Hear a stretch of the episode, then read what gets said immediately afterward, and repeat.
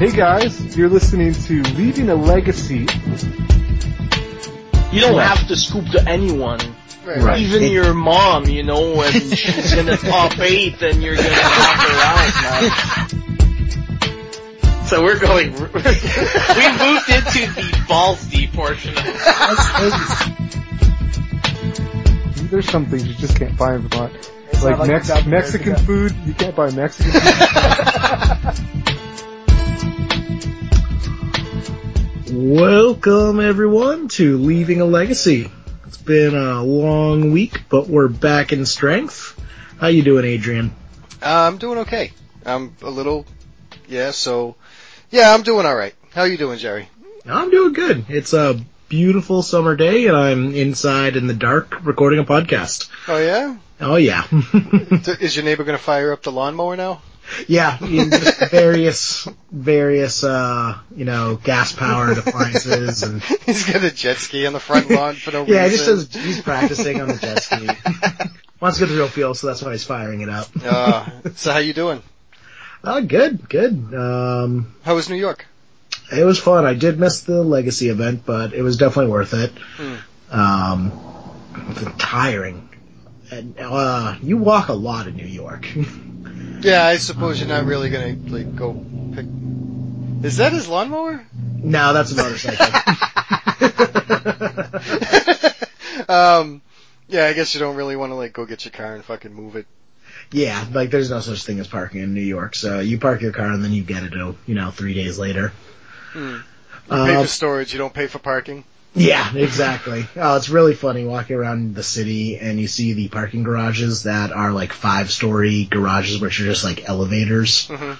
So you just like drive your car onto the elevator and then it cranks up. And you're like, oh, there's my car, three stories in the air, just hanging there by a thin sheet of metal. Yeah.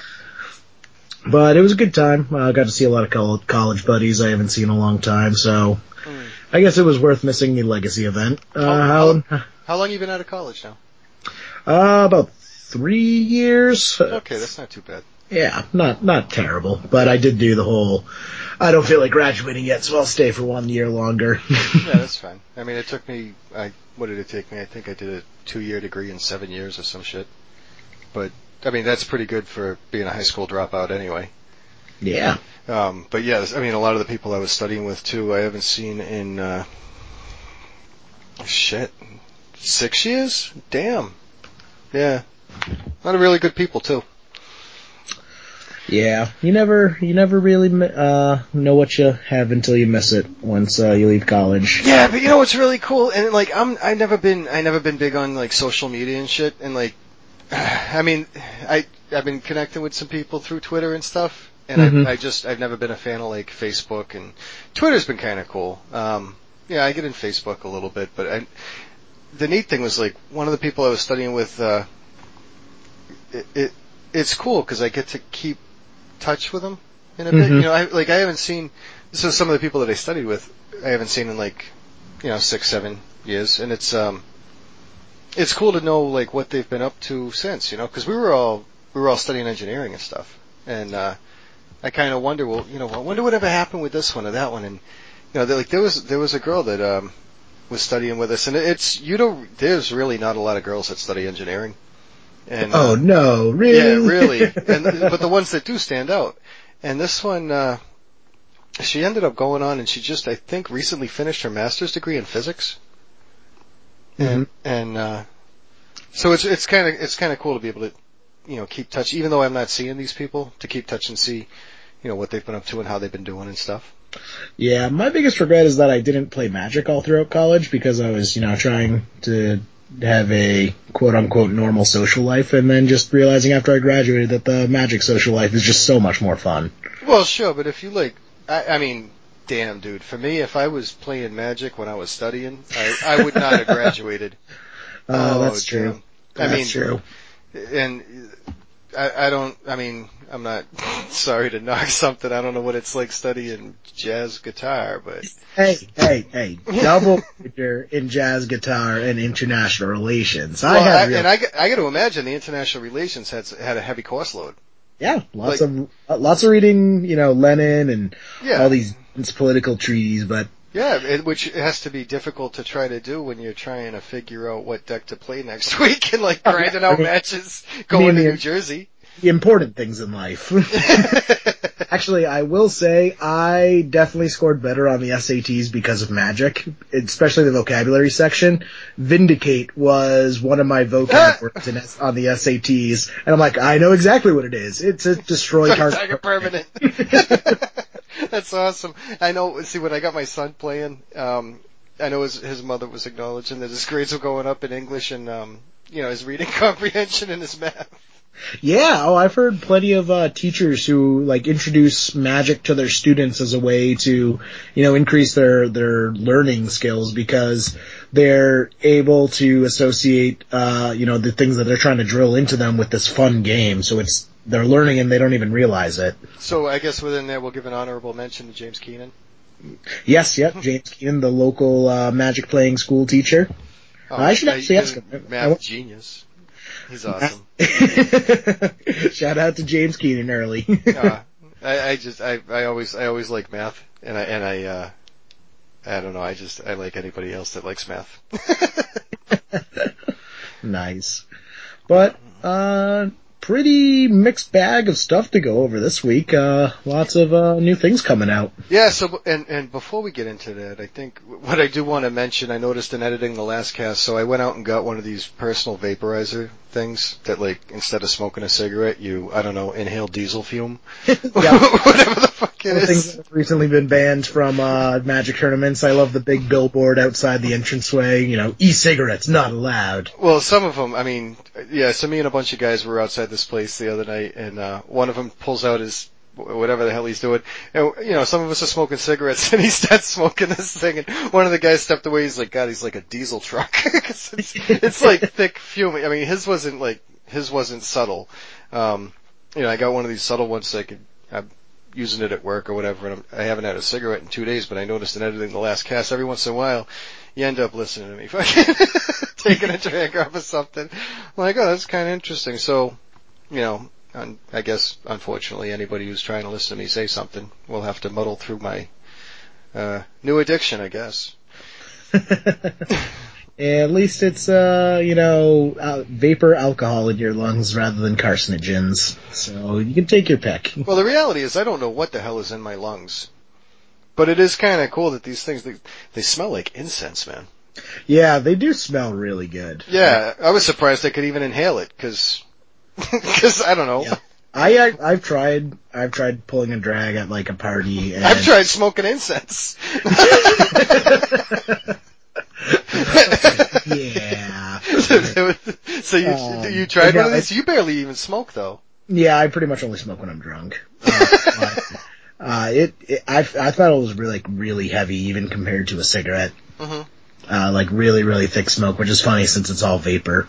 Well, yeah, and his was probably one of the like heavy duty. I mean, apparently I was I, I went milligrams of nicotine. No, so it was kind of cool. I, you know, well, I got this little one, and uh, I was playing Legacy Sunday, and this this other guy had some like, uh, I, don't, I don't even know how to describe it, man. The thing was bigger than his cell phone, and um, every once in a while, and he starts trying, and he's trying to take like little subtle drags while he's playing Legacy in the card room, Yeah. which.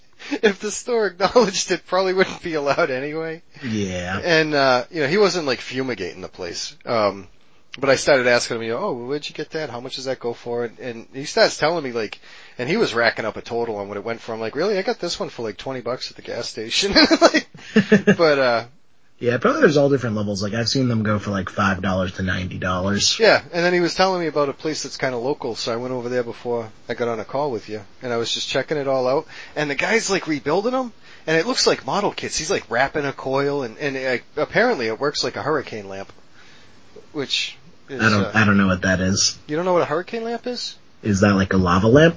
No, see, back before we had electricity, when I was a kid, Oh. no, hurricane lamps are like the, the things that you see. They're um, yeah, they're the things that you see, which is it's like how brainstorm is tactile. Uh, no, it's um, God, it's got like a bulb at the bottom that you fill with oil, and then there's a flat cotton wick that goes from the oil up, and it just soaks the oil up to the top, and you light it, and then when you want more light, you roll a fucking bar on the side that pulls the cotton wick up further. Oh, like a like a lantern. Yeah, it's a hurricane lamp, and they call it a hurricane lamp. It's just the, what the wow, is that was that a Mack truck? I live on a busy street, Adrian. um, I even sealed off all my windows, just sweating balls in here. Cause like, how I gotta do it for the listeners. It's 86 degrees outside, but I gotta close all the windows. yeah, I was tempted to put the air conditioner in. Um, but anyway, so yeah, so they just call it a hurricane lamp. And I was watching him. He was like, the amount of work he had to put into it. I'm like, man, that doesn't look like much fun. But so anyway, yeah. So I got one of these silly things. Um, and I played So, Legacy Sunday, and a guy had one there. oh, nice. Tying it all together. Yeah, back to Legacy. How, how'd the tournament go? Uh, it was um, all right. So I played Food Chain. Oh, nice. Uh, well, yeah, I don't think I do that twice. Uh, No? it really wasn't bad. I mean, um, the deck is actually, it's kind of interesting. It was really, it was funny because, oh my god, dude, there were like five or six Miracles decks. Ugh, that's yeah, it miserable. was, yeah, it's getting terrible. It's getting terrible. I almost want to play Bug Miracles just to play Abrupt Decay and Counterbalance in the same deck. Um, just to go deep on them. Oh my god, it's it's it's miserable. So yeah, there was like there, there was so many miracles decks. Um, and Ian came down, and uh, from your from the from the square that you live in. Watertown? yeah. So Ian, Yeah, he hit me up on Twitter, and I unfortunately had to tell him I wasn't going to make it. Yep. So he came down. I'm going to make him up some proxies. I want to make him up some proxies before uh, SCG Worcester. I want to see if I can get them together for him. Yeah, that's right around the corner. Yeah, I know. So I got to I got to get cracking on him. I should I um because I want to get these things together for him. But he came down. Um, I was playing Food Chain. There was a slew of Miracles decks. I think round one I probably played Miracles. I think I won two rounds out of the whole day, and like it was kind of funny because Mir- uh, I would actually feel Food Chain is pretty well matched up against uh, Miracles because you can just combo them out, and it's a very hard combo to hate out for Miracles because even if you counter it, um, it's really easy to reset the combo back up. Yeah, I mean, the interesting thing is like, I have to cast Misthollow Griffin, let it go through their turn, and watch Terminus put them at the bottom of my library. Oh yeah, I can see how that that would uh, definitely cause you some problems. But it's like if they swords the Misthollow Griffin, you're like, Yeah, that's okay, useless. cast Yeah, they- it again. and then they just side out the swords, of course. Yeah, they side out the swords, and even if they counter the Misthollow Griffin, you can just exile it with the uh, uh, Deathrite Shaman to reset it. Yep, yep. As long as I resolve the Death Deathrite Shaman. But, Yeah. I mean, the other part of it that that's that was actually interesting in the deck is. Um, dig through time will actually get rid of the Misthollow Griffin exile for me. Oh, I never even thought about that. it was actually pretty cute. It didn't come in like too often. Like there were times I think I even like I think I went to brainstorm and forced it myself just to get the Misthollow Griffin exiled because I already had food chain in hand. yep, yeah, exactly. Like there were, there were weird things I set up like that. I know, like the traditional, because when I first saw the deck, uh, Dig Through Time and Treasure Cruise hadn't been printed yet. Right. Um, the real cute thing was exile Misthollow Griffin to Force of Will and then cast it. Right, right. And I mean you're still allowed that. The dig through time actually was interesting because they can counter it or Thoughtseize it, I can still get it into exile while Right. while digging for the food chain if I want. Yep, Yeah. exactly. I think it just felt like it needed some tutoring pieces. Were, I didn't have the um, what, what, what was the three of card that you liked out of Invasion? Wasn't momentary lapse. What the hell was it?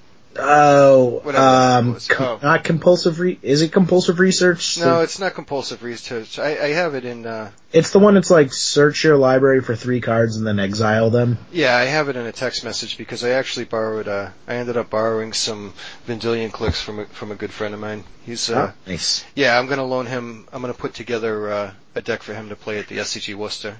Oh, speaking of that, I need to talk to Dan Hall because he still has my show and tells. Okay. Yeah, Yes. is he playing Omni Show again? Uh, I think he was. Uh, yeah, because yeah, he, um, which apparently, you know, Miracles doesn't have a clock. Omni Show is actually really good against Miracles too. Yeah, I, Uh, I almost feel that's why Omni Show ticked up in popularity a bit too, is to counteract the uh, Miracles decks. Yeah, probably. I mean, I, the only I think the what the Legends Miracles deck probably has the best matchup because they just keep the click lock. Yeah, but that's probably the least popular of the Miracles decks, I would say. Uh, yeah, it's just It it's, takes so long to uh, set up that against any Delver deck, you're you're probably dead before you can get that. sure, but it's the one I see most consistently. Uh, in our meta, yeah, it, it, it comes up, but It may not be popular, but even though it's not popular, that doesn't actually mean much to me. I I always wondered why they didn't run um uh what is it Magna of the Corridor the uh white legend to one one colorless white white Because that's Death and Taxes, the one that exiles. yeah but Miracles could run that too if they got the Vendilion Clique lock I don't know why I don't just run one of him as well Because because um, Magus of the Corridor is like it's it's good for permanent removal if you have something that's on the board, and Miracles Miracles just stops it from hitting the board first. yeah I guess that's a that's a point. But I mean there's those times that it does slip through. Like that's how you beat the Miracles as a fair deck is you land that Delver and you protect the hell out of it. Yeah, you you you land the sneak and show before they can float a four drop. yeah. Well you mean a three drop? Uh, sneak attack. oh sneak dive I, um you said sneak and show Yeah, I did. but I did get to a point where I actually, um, uh, and I think it actually was the miracles, the legend miracles I was playing against too, where I, what did I, I had like, I was trying to land food chain, I couldn't land food chain, terminus hit the misthollow griffin, and I finally just hard cast tidespout tyrant. I'm like, alright, next thing I cast, I'm bouncing that counterbalance. I don't know. Oh, jeez. And like, it, I think his turn, he swords did. I'm like, this sucks. uh, does Tidespout Tyrant cost uh, eight or nine? Uh, I think it's eight. It was like Oh. three, three blue and five. But but like the cute thing is, you know, I changed. I changed. So the build would normally have two copies of Genesis Hydra, Mm-hmm. right? I took out a Genesis Hydra for an Emrakul. I just, Okay. I figured, out why the hell not? I'll just do that anyway. Yeah. And I- but then as I played and I comboed out, I realized that Emrakul really wasn't needed. Like the Genesis Hydra for two was garbage. Like I, I, I didn't like, the Genesis Hydra is really good if you combo out. You know, like if you have the Misthollow Griffin going with a food chain and the Genesis Hydra in hand. Uh, twice I comboed out and what I ended up doing was like, Misthollow Griffin through the food chain to cast Tidespout Tyrant and bounce my opponent's entire board. Lands and all. Yep. And like now now I'm just gonna, How did you have enough spells to cast in order to ba- bounce them all? Because you cycle in the Misthollow Griffin.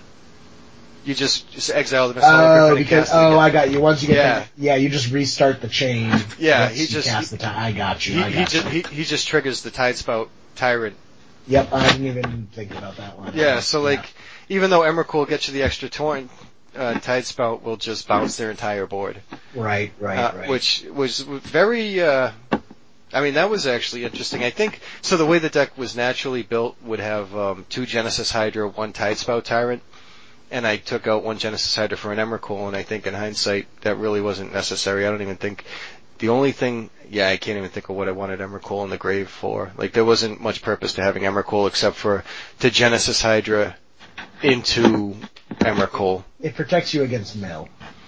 Um, yeah, yeah, it protects me ever- against Mill. In case you ever go against High Tide or Blue Black Mill. Well, actually, I lost to an ultimated Jace. Uh, Ooh. but it was interesting because the ultimated Jace, I still had four turns. I just started casting all the Misthollow Griffins that were in exile, Yep. and he kept bouncing them and like doing them like this sucks. uh, but I kept I kept trying that. Um, I, I yeah, the Tidespout Tyrant actually worked out really good. But the card from Invasion was Manipulate Fate. ah, manipulate fate. That's what it is. So I didn't have Manipulate Fate and I didn't have a Birds of Paradise, but I ended up playing two copies of Intuition instead because I figured that could at least get the food chain where Manipulate Fate doesn't. Right, right, exactly. Yeah, intuition is a pretty good card, anyways. Yeah. I hear it's pretty good. And since so I was playing. uh Anyway, so I so I played the deck and and I faced mir- I think I probably faced miracles, miracles, miracles. Um, there was one and there was one guy who was really cool to play with. I, I, I haven't seen him down there in a little bit. He comes down every so often and he plays miracles. And we had the, the longest game one, and it but it was like it wasn't like it was just miracles counterbalancing everything you do. Like it was just it was highly interactive. Like the whole way through, I, w- I would resolve something, he'd answer it, he'd try to do something, I'd answer it, and like it was. So the like the the round is 50 minutes. I think game one was like 30 or 40. it was a, it was such a long game one, and um, and it wasn't like he wasn't slow playing a top or anything, and I wasn't slow playing anything. It's just it was just a really interesting game, and then um, in the end, I I ended up comboing out finally, and then um, we went to game two, and I ended up. I think I got him quick. I don't remember if he was just not getting lands or what, but I think he even had to mulligan. And uh, but yeah, that was probably the most uh, one of the most interesting games all day. That was the only. Well, I won two rounds. One was against him, and then the other one was against like a black green uh, Tarmogoyf deck. That was Oh, like like the Rock. yeah, it must have been. He was like a lot of discard. Uh, he played Urborg, uh, which meant I didn't have to use my fetches for mana. I could just leave them and float black and do things with colorless anyway. Oh yeah, that's always nice. Yeah, and he was trying to make me discard it, but like I couldn't get. I know one game he was pounding me with his Goyf, and I couldn't get a dig through time to get my graveyard down. Like even when I got dig through time, I was trying to shrink my graveyard down, but I could. Like I had a food chain in my grave because he made me discard it. So I'm like, all right, I got to get rid of the enchantment. And I looked in his grave, and he had already had what's it, contamination? All lands produce black instead. Uh, yeah, that's that's the uh, it's the Black Blood Moon, right? Uh, it's a black. Oh, maybe, but it's like a it's a black enchantment.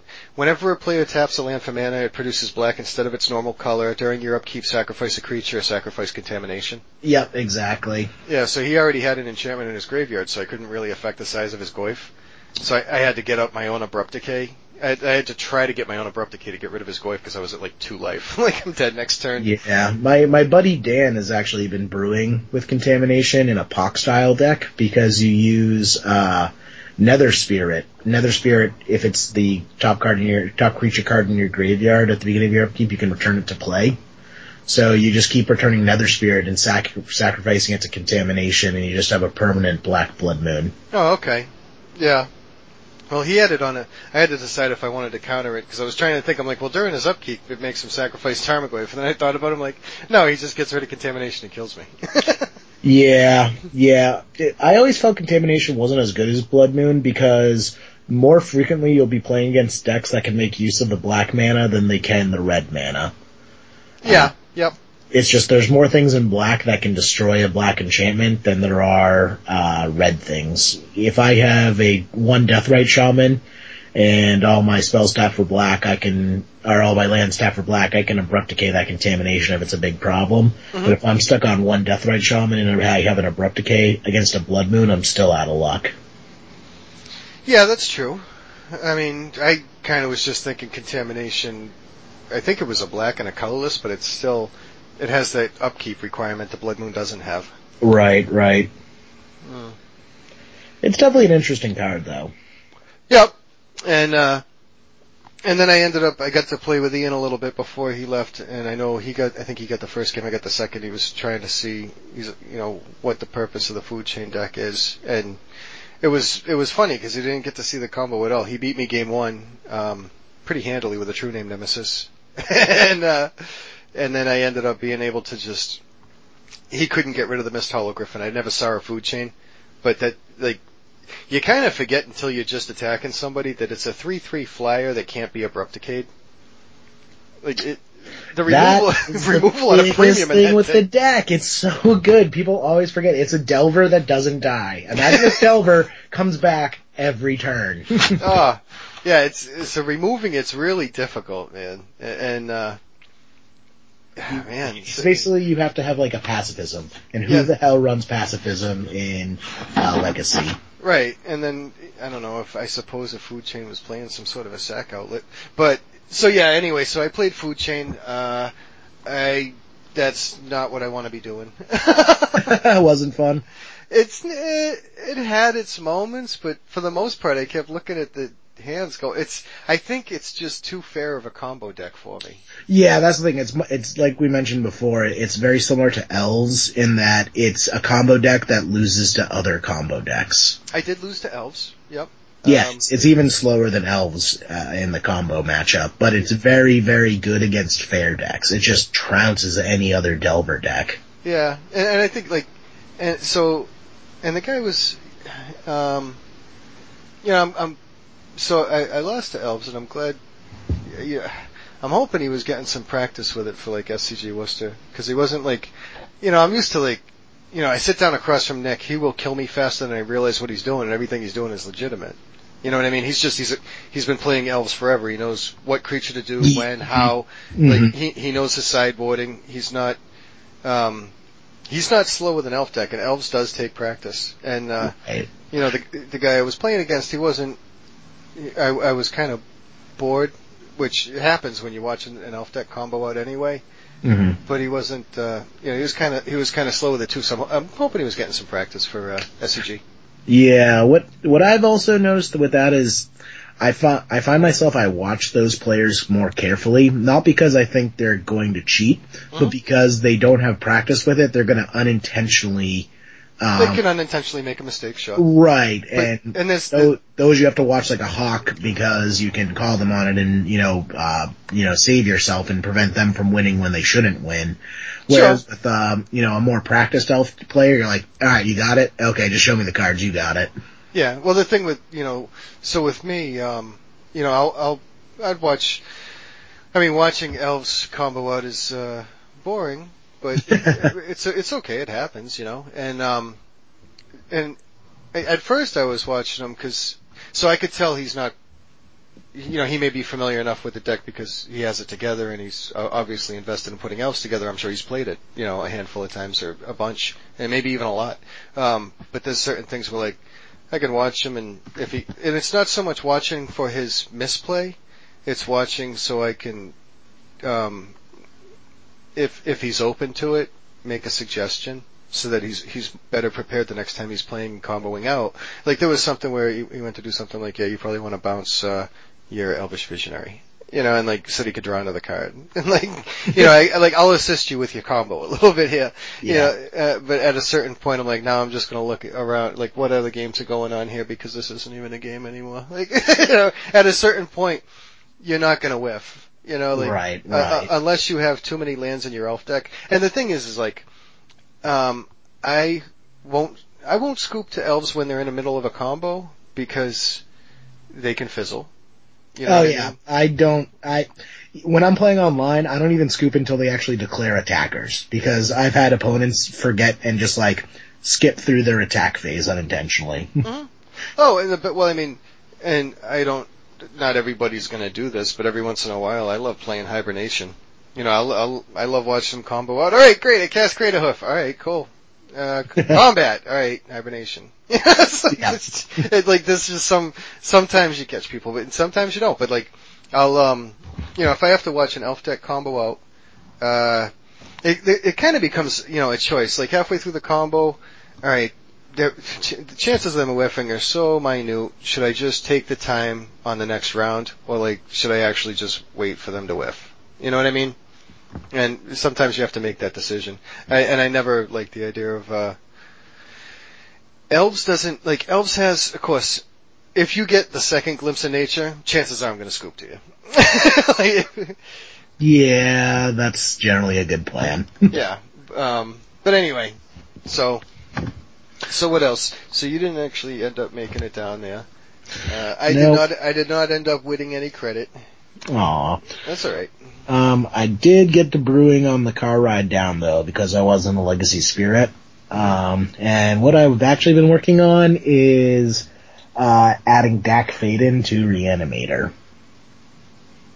I Uh, like that sound. yeah, the way I got to that was, you know, Careful Study such a huge part of uh, the Reanimator format, and as and Reanimator has also added Liliana before, so the three mana Planeswalker is pretty good. And I remembered uh, a list circulating a little while ago that was a blue, a Grixis Reanimator deck that also ran uh, Young Pyromancer hmm um, because you can basically run the Young Pyromancer. You're casting so many spells in Reanimator just pump to get the combo off that Young Pyromancer is pumping out tokens. And when you bring back Elesh Norn, all those tokens become three threes. Hmm. And it just basically, it's more resilient to graveyard hate because you have the win condition of you can also just turn into a Grixis control deck with Young Pyromancer as your win condition. So what are you reanimating a creature with? Just reanimate? Yeah, so it's the same. It's the same reanimation uh, reanimator uh, build, except it shaves a couple of the reanimation targets in order to play young t- pyromancer. Um, so it only runs like three Griselbrand and Elesh Norn, and then like one more utility uh, creature compared to the usual nine uh, Okay. creatures that reanimator runs. Okay. And then you're splashing for red, and because you're already adding red, um, they switch out the careful studies for faithless lootings because it does the same thing, just it has flashback. Yeah. And then I was gonna try and find some room uh, to add a Dack Fayden or two to just have that repeatable loot effect. Um, my only thing I was running into it is I do really like the splash of green in Reanimator to run Abrupt Decay because it gets rid of a lot of your problem cards like uh, Deathrite Shamans and Rest in Pieces. But at the same time, adding red for the young pyromancers means you don't really have to be so reliant on the graveyard as you did before. So it's a slower version of Reanimator, but it's also a much more resilient version of the Reanimator deck that also combines a lot of the strengths of the Grixis decks that have been doing well lately. Hmm. So uh, I'm gonna sleeve that up uh, once I uh, get my Griselbrands in. I did finally break down and order a playset of the GP promos. Oh, did you? Uh, they they're down to twenty two dollars, and honestly, I will pay the extra eight bucks for a playset to get it now rather than you know six months from now, because I don't see them going below twenty dollars. Uh, no, I don't think so either. Yeah, so I just decided I'll suck it up and pay the extra eight dollars to get it sooner rather than later. Hmm. But and other than that, I've also been super pumped because guess what came out today? I have no idea. Tempest Remastered. Oh, did it? Oh, yeah. That's why I have no idea. That's why you have no idea. Welcome to Magic Online. I can't do it. I Yeah. can't bring myself to. It. It's funny too. It's like, uh, do I want to play Magic Online in light of all of the complaints that I hear about Magic Online? Ah, but it's still magic. it's still the fix. So, have you heard of this thing called Crocodile? No, what is it? It's uh, it's a synthetic drug that's um. Not So- what I thought it was going to be, but okay. so, so apparently it, it's like uh, I don't want to. It's kind of like knockoff heroin. There's uh, so how the hell? I, I see where the relation to magic is coming. yes, yes. So now, uh, all right, um, Sudafed. yes. Anything that's ephedrine, you end up people end up they make uh, like methamphetamine, right? Uh, sure. Okay, something like that. My Well, bad knowledge is a little lacking, but all right. Over in the Ukraine, the over-the-counter sales of codeine are legal. Okay. So like how we get Sudafed in the United States, they get codeine over there. Mhm. On, only they have less uh, regulation to track and trace it. This is this is really the most weirdest format for this conversation. Okay. Um, well, so apparently it started over in the Ukraine. These guys get codeine over the counter, and the pharmacies will just sell it to them like by the case eh, because it's hard to track and trace right. and they get a huge profit margin off selling this codeine. So this illicit codeine hits the streets. Well, these guys take the codeine, which is a painkiller, and they they mix it with gasoline and create a chemical reaction that create and create a drug called crocodile. Okay. So the reason it's called crocodile, and then they inject it into their bloodstream. And yes, I did say it's mixed with gasoline. Good. All right, so they inject it into their bloodstream. Well, the codeine uh, numbs the nerves, and then the drug, uh, and I don't know if it's just the gasoline or what, eats the flesh, and it eats it eats really the body, but the nerves are so numb that you don't notice it. Mm-hmm. So they call it crocodile because somebody who's been using it for a while looks like they've been bitten by a crocodile. Like, like you can see these people that got you can see the bone Well, why would you? Why would anyone do this? Be, uh, because apparently where the heroin would be 60 bucks, crocodile is 5. So you're saying magic online is crocodile and magic is heroin. Uh, yeah, something like that. Stay in school, kids. like how we said, magic is good for your SAT scores. By the way, it's also a drug that will destroy your life. so, yeah. So somehow, yeah, I don't really. So in light of all that I hear bad about Magic Online, do I really want to play it? I don't know. I mean, yeah, when you put it that way, neither do I. well, and apparently, so you know, and anybody anybody who does heroin, be careful for this shit, man. Like, apparently, some of the people around uh, Niagara Falls area were actually selling crocodile. It's like people would travel and they try to find heroin locally, and like these guys would sell them crocodile, and if somebody's using it briefly, they can't really tell the difference. hmm But then, like the guys that live in the Niagara Falls area was starting to get flesh rotting disease, and they started so they started to worry whether or not crocodile was going to become a U.S. epidemic the way it's been over in like. I mean, it, anyway, so yeah. Yeah, Enough about drugs. Tempest Remastered is like a flesh-eating disease. I'm still really excited to use it because I'm already cooked. and Wasteland on Magic Online went from $120 to only $20, which is great because I save $100 there. Wow. But apparently I'm going to lose my arm. so there's that. has, has the meta changed at all? Has, have people stopped keeping hands that are just duels? Uh, well, it just came out today, so probably not any recent changes, but I can definitely see the meta shifting a bit now that uh, Wastelands for all. It's Christmas. You get a wasteland, and you get a wasteland, and you get a wasteland. So does elves get played a lot on Moto? I see it fairly frequently. What about merfolk? Uh, not really, actually. Uh, and I think that has to do with the fact that wastelands were just really hard to come by. Yeah, I'm just I'm curious about how how that's going to affect the decks that can get away with playing basics easily. Right, yeah, I can definitely see Merfolk having an uptick. Actually, I'm looking at the uh, MTG Goldfish, which is my go-to uh, price ticker, Mhm. and I actually see today Lord of Atlantis is in the top 10 risers for Magic uh, Magic Online Legacy. Pick them up now. Yeah, pick them up now. So yeah, Merfolk might be a real deck on Magic Online coming up now. Uh, I would also start picking up Aether Vials. Just. Yeah, don't know if that's going to be in the uh, Modern Master spoilers. Look at that segue, segue, segue. Yeah, I'm not. I'm not. Yeah, I guess I really don't. I don't know if I could actually. uh See them doing Aether Vial again. Yeah, I don't know. I mean, actually. All It's right, not- so It's not like we're clamoring for a reprint. It's still pretty low from the last printing. it's still like 25 bucks, isn't it? 25? I thought it was like 15. No, it was 15 before it got reprinted. It's weird. It's. It, I think it was. It was like yeah. I think it was 15 before it got. No, Oh. I think it was 25 before Modern Masters, then it went down to 15 because it was only a rare. Maybe I do have the prices backwards. Let's let's take a look. If only we had a mystical source of information that was gathered together at our fingertips. Uh, so what else? Um, Aether Vial and Darksteel is 27 almost. Wow. And From the Vault is 30, and Modern Masters is 26. Wow, so that has spiked. So uh, maybe we do need another reprint for it. That I don't know. It seems like you know. It's funny because it almost seems like when they reprint something, the price goes up. Like Batterskull. You know, That's what everyone thinks is going to happen again, but I think this Modern Masters print run is much larger than the last one, so it's not going to have that same effect because that's what happened with the Tarmogoyf in the last Modern Masters. All these people who didn't have uh, Tarmogoyfs didn't bother picking them up because they just never thought they would be able to afford them.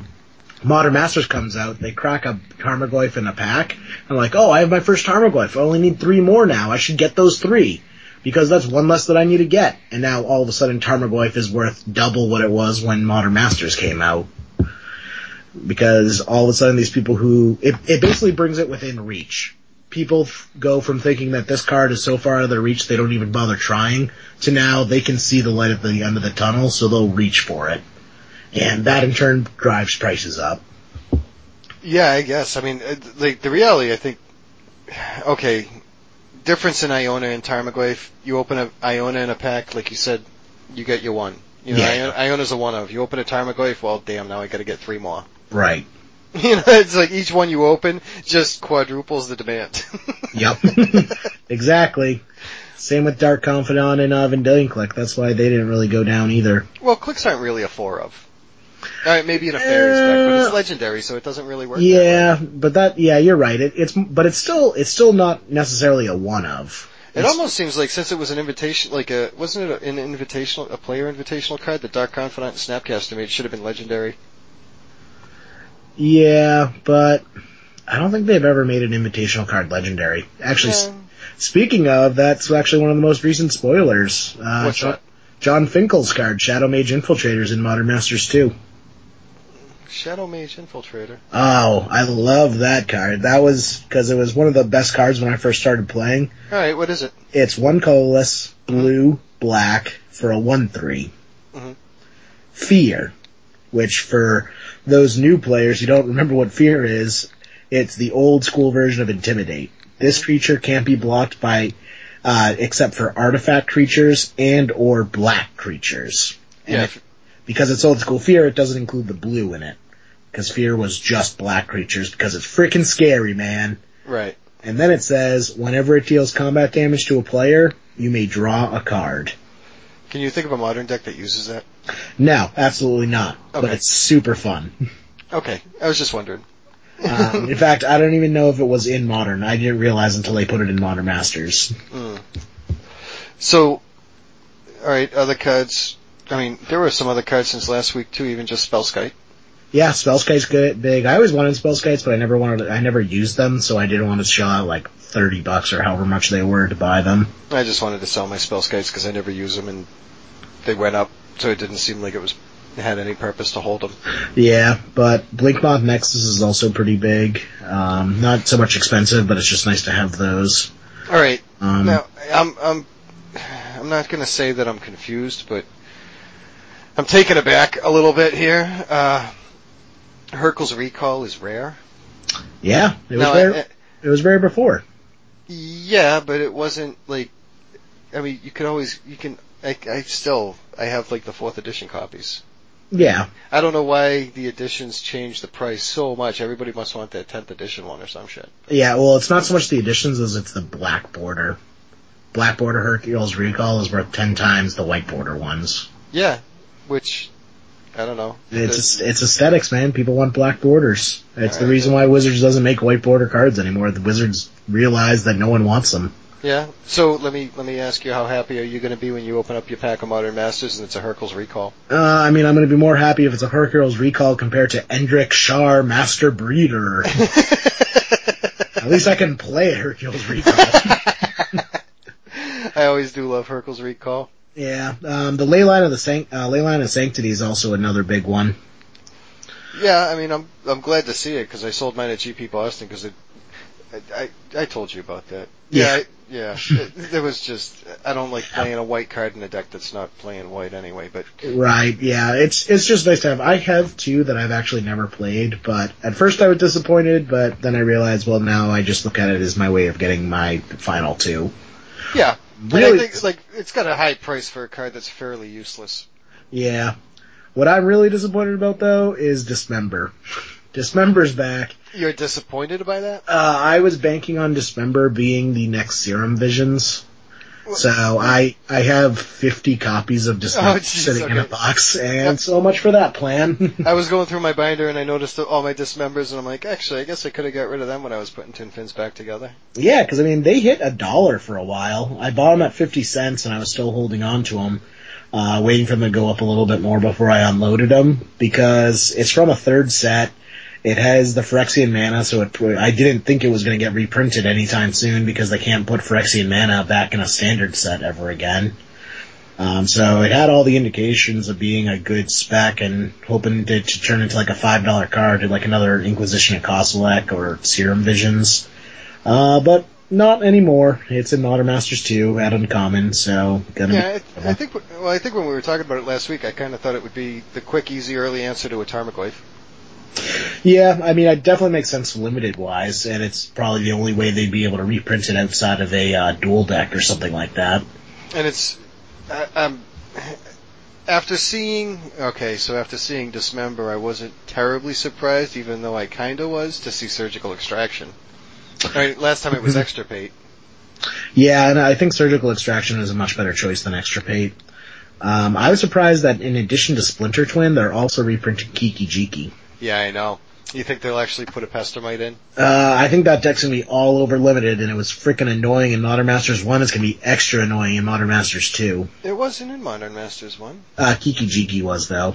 And that was Oh, not- was Pestermite also? Yeah, uh, well, uh, Or Deceiver Exarch? One? No. it was Pestermite. I think Deceiver Exarch is gonna be in this one instead of Pestermite. Hmm.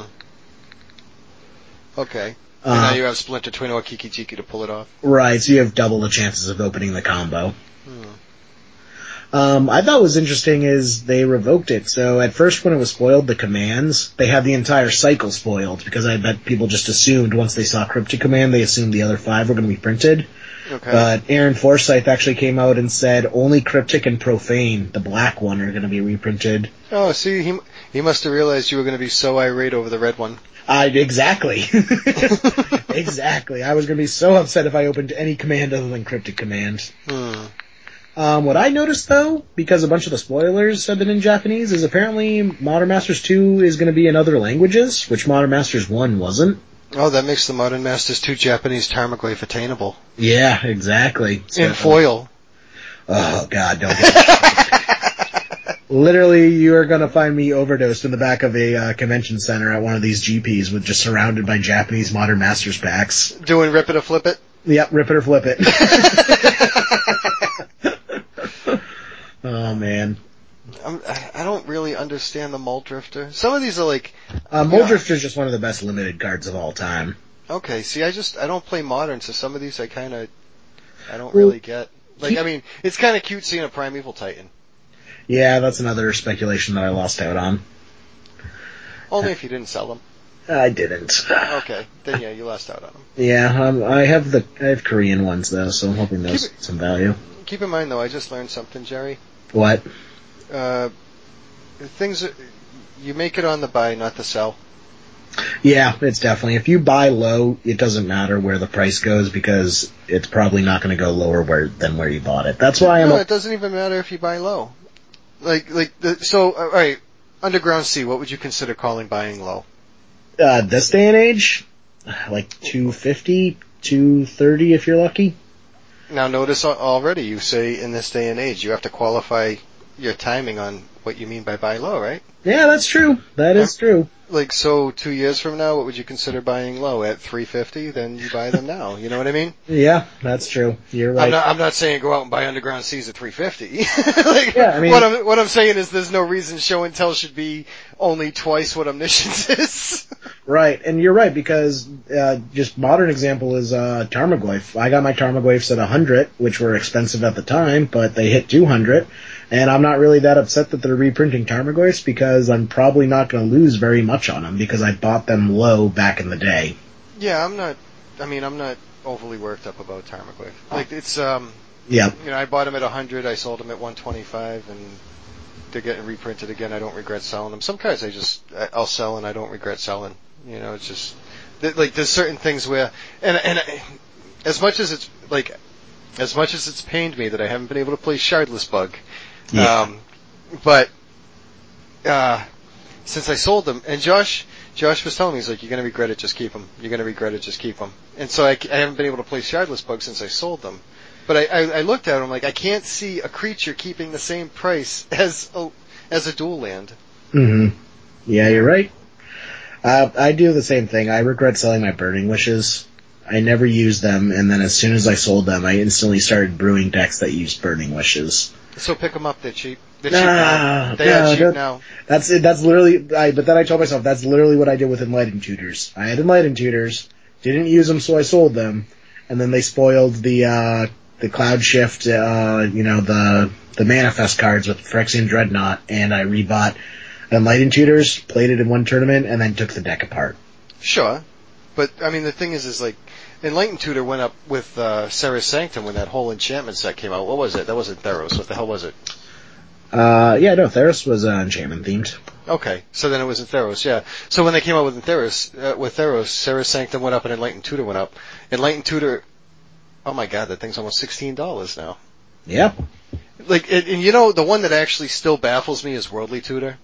Like, Worldly Tutor seems like it should not be that cheap. They keep making these creatures in Standard, and like all these different sets keep coming out with like bonkers creatures. I was so since I didn't have manipulate fate, I'm like, well, maybe I just use worldly tutor. I can get the Misthollow Griffin, I can get the Genesis Hydra. You know, but I went with intuition instead because I can't get uh, food chain with a worldly tutor. You know, but as they keep making nuts creatures, worldly tutor seems like it should just get better. Yeah, you're right. I Worldly Tutor's only like six bucks. Yeah. That's ridiculous. I mean, Mystical Tutor is banned, Enlightened Tutor is 16, Worldly Tutor is only 6. And what are, what are the other ones? What are, what are the other one drop instant? Was it Vampiric Tutor? That's yeah, banned. Vampire Alright. Tutor's banned. So that that doesn't count. That's too good. yep. but no, you're right. You, you know, as they make it, there, as I've heard it described, there are certain cards that only get better the longer Magic goes. The Mhm. more creatures they print, the more different creatures they come up with, it just makes Worldly Tutor better with each and every set. Well, the thing is, is too is as creatures get better, and I'm a combo like I love playing combo decks, right? Mm-hmm. So as creatures get better and different combos become available, the ability to turn zero pitch an Elvish Spirit Guide and cast Worldly Tutor sets up some pretty ridiculous stuff. Yeah, it does. You know, you just need other creatures to kind of go along with it, but the thing is like those cards already exist. You know. And actually I, I think I did notice something the other day too, because that was another one that actually surprised me was Elvish Spirit Guide. You know, Simian Spirit Guide being modern legal, right? And I think maybe that's what it was, is when I bought that pack of alliances, I started realizing some of the cards that were in alliances. Like, in Elvish Spirit Guide was in alliances, that thing's almost five bucks now. Yeah, it's ridiculous. Which, you know, there's, there's certain cards that like, so yeah, uh, you know, it's, it's profitable at the buy, not the sell. Yep. Yeah, exactly. Well, Legacy Finance 101 for you guys. Yeah, I don't know about 101, but it's just it's it's general. finance. 107 It's- and a half. Well, it's one of the things I'm learning about with like you know people talking about real estate and stuff. I've been getting my I've been wrapping my head into a lot of different uh a lot of different areas lately. Trying just trying to learn as much as I can because there is let me I could I could and I can't even find a room big enough to fill what I don't know. you know, like this. So I always I always like to learn from people who do know. You know, people with insights. And uh anyway, so yeah. Nice. So Primeval Titan, Kiki Jiki, those were kind of interesting. What, what, what the hell is Worldfire? Ah, God, that's fucking garbage. It was All Suns Dawn. I noticed Bitter Blossom, and that actually, That's was- good because I did just sell my Bitter Blossom, so I'm really happy. I was banking on it being in uh, Modern Masters 2. oh well, that's interesting. I mean, that's so I haven't I haven't seen enough use of Bitter Blossom like to actually validate the price spike that it had. You know, like they unbanned it and like Bitter Blossom went through the roof. Everybody's trying to find Bitter Blossoms. Everybody's trying to get Bitter Blossoms. I don't play enough Modern to see Bitter Blossom. I saw a couple of people brewing with it in Legacy, and then all of a sudden Tiny Leaders was getting big. And I figured Tiny Leaders was getting big because people needed to do something with this Bitter Blossom that they just got. Yeah, secret Illuminati conspiracy. Tiny Leaders revolves around the fact that people needed something to do with Bitter Blossom. Yeah, that's that was my guess. that was my guess. We want to raise the price on on on Bitter Blossom and Shadow Mage Infiltrator, I guess. yes, or, or or that that crazy what was it? The, the only Grixis legend in existence. Tet, uh, Tetsuo Umezawa, Yeah, him. like five dollars to forty dollars. And I don't really know. Um, it's interesting to see Mirran Crusader. I hate that card. Don't bring that card up. Well, that's that's because you play bugs, so you kind of deserve to It's hate that card. literally a true name nemesis with double strike against Bug. Yeah, but I mean, that he's not an expensive card. He's certainly a heavily played card. Um, he he was pushing like eight bucks. Really? Yeah. W- was that before rotation? No. He's under four. Now he got Yeah. spoiled. Okay. All right. So you think just spoiling it like dropped his price in half? Oh yeah, as soon as the cards get spoiled, the market reacts really quickly. really? Tarmogoyf is still 200. I mean, that's Tarmogoyf. Okay. I wouldn't be surprised if Tarmogoyf stays 200 after the set is released. it's the motorcycle. There's the motorcycle. Dude, it's a Oh. nice, nice night out. Here I am sweating my balls off. Imagine if the windows were o- open. Hold on a sec. So you think Tarmogoyf? All right. So you're expecting Tarmogoyf's price to drop? I'm just saying I would not be shocked if Tarmogoyf's price didn't change all that much. It's probably going to drop near term, like probably for a month after the set comes out, it'll it'll drop 20%, but I would not be surprised if it quickly rebounds after that. So you're expecting around 175 for it to settle at? Yeah, around 175, maybe 150 if we're lucky. Do you know what Leyline of Sanctity is at? It was like 25 before. Out of stock at 32 on SCG. Jeez. Now, and that may just be the increase of Omni Show and Legacy. hmm I, you know, I could be wrong with that, but that is um, that is a substantial price tag for a card that is usually played in a deck that can't cast it. Yeah. That's so weird. And the funny thing is, um, you know, I think I did it in Modern against Gifts Ungiven. Um, but you know, you can do it in Legacy too. It's funny how Leyline of Sanctity actually shuts down intuition. Yeah, Leyline of Sanctity just messes with people in weird ways, and everyone always forgets about it. The number of times I've seen people resolve a Liliana against a Leyline of Sanctity and then try and activate her to make an opponent sack a creature. Okay, okay. See, I actually I had a different experience. I played a Leyline of Sanctity, and my and Dan actually had to explain to me that Deathrite Shaman gets around that. Yeah, because Deathrite Shaman was designed for commander use. Deathrite Shaman gets around a lot of things like that. Each play, each opponent loses two life, no targets. Yep, yep, I, yeah. So I learned that one. That's why Deathrite Shaman's one of the best cards to play against Enchantress. Because well, that's why that's why Dan's one of the best, best guys to play against Yeah, because he he wasn't a dick about it. He's like, no, this actually just goes around that. Yep. He, he explained it to me uh, without being condescending, which which I always appreciate playing with people like that. yeah. Good job, Dan. Give So me, you was give, give me back my show and tells. um, and actually, you're right. I just looked up Mirran Crusaders price history. It it topped out at four dollars. And I mean, back when it was in standard, it was eight dollars, but since then it's been around four. That must just be needed for something to block Tarmogoyf. Yeah, uh, well, I don't think they're worried about Tarmogoyf in the limited environment. I think it's more, it looks like green white is going to be enchantment themed because they have the Daybreak Coronet was spoiled, which is something that needed to be reprinted for modern. Yeah, I know that thing's ridiculous. Yeah, the thing was like $25 for no reason. well for Boggles. Yeah, isn't, mean, that, isn't that Boggles uses that? Right? yeah, you're right, but Boggles isn't a good deck. Have you ever seen Dan play Boggles in Legacy? No, he plays It's, it's awesome. Oh my god, it is awesome. I can imagine. I mean, it seems like a super fun deck. Yeah. Just Voltron up a creature. it is ridiculous because he can berserk it too. Oh god. yeah, Boggles gets a lot better with Berserk. Boggles gets really good in Legacy. Uh, I just feel Boggles in Legacy is just a worse version of Infect, though. Uh, sure. But I mean, you can always side into Infect if you want. Legacy's Dear awesome. God, you can. Oh man, just make Boggles Infect. Yeah, why the hell not? Daybreak Coronet on a Glistener Elf? yeah, isn't there a Infect creature with Hexproof? Uh, isn't it? Uh, yeah, Invisible Stalker, right? No, that doesn't have Infect. It doesn't have Infect. the it's hell was the one? and Yeah, it's, isn't it? Isn't it the Elf? Glistener Elf. I, uh, if only we had a source of information available at our fingertips. Well, this is what happens because I don't play Modern, so I don't play Infect, I guess. Uh, I, I don't know. You know, it's it's funny too. I it, it's the same with Burn. You know, you call Burn a combo deck, and people call Infect a combo deck, and I can't argue. You know, because I guess they are. It's just it's weird. You know, it's if a combo deck revolves around creature combat, it doesn't feel like a combo deck to me. And this from the guy that will play Modern Goryo's Vengeance, which Yeah, revolves around say- combat. I was gonna say, Adrian, Griselbrand has lifelink for a reason. yeah, but like you know, Tinfins doesn't like. I'll I don't really finish with creature combat unless I get Emrakul and Griselbrand on the field. Like normally, you know, Tendrils of Agony.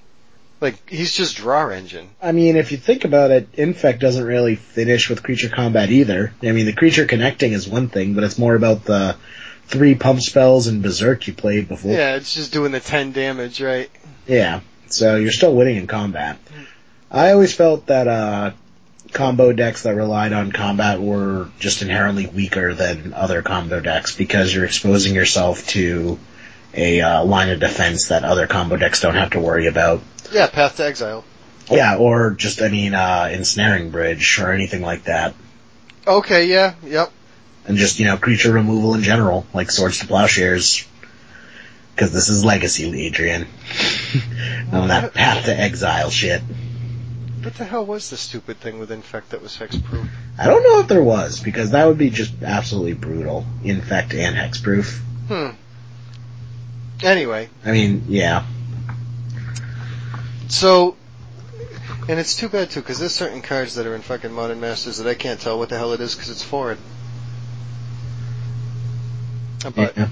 Most of it really doesn't matter to me because if I knew what it was, it's because I'd be playing it in Legacy, I guess. Yeah. Oh, know what it is? Vines of Vastwood gives a creature hexproof. Oh, okay, yeah, all right, yeah. We were, and I was talking to somebody earlier. Um, you know, I, I haven't seen, I haven't seen a list from in a little while, but usually I like a lot of the lists that uh, Tyler the Fro puts together. Mm-hmm. And so we were talking about his modern uh, Goryo's Vengeance, and it's so sometimes he'll play Not of This World, which I love playing in Legacy. I love playing Not of This World. It's like free stifle for my Griselbrand and my uh, Emrakul. What does Not of This World do?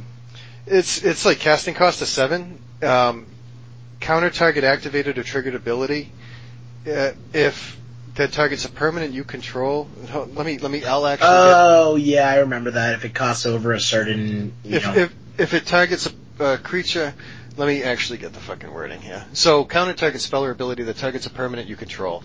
Not of this world costs seven less to cast if it targets a spell or ability that targets a creature you control with power seven or greater.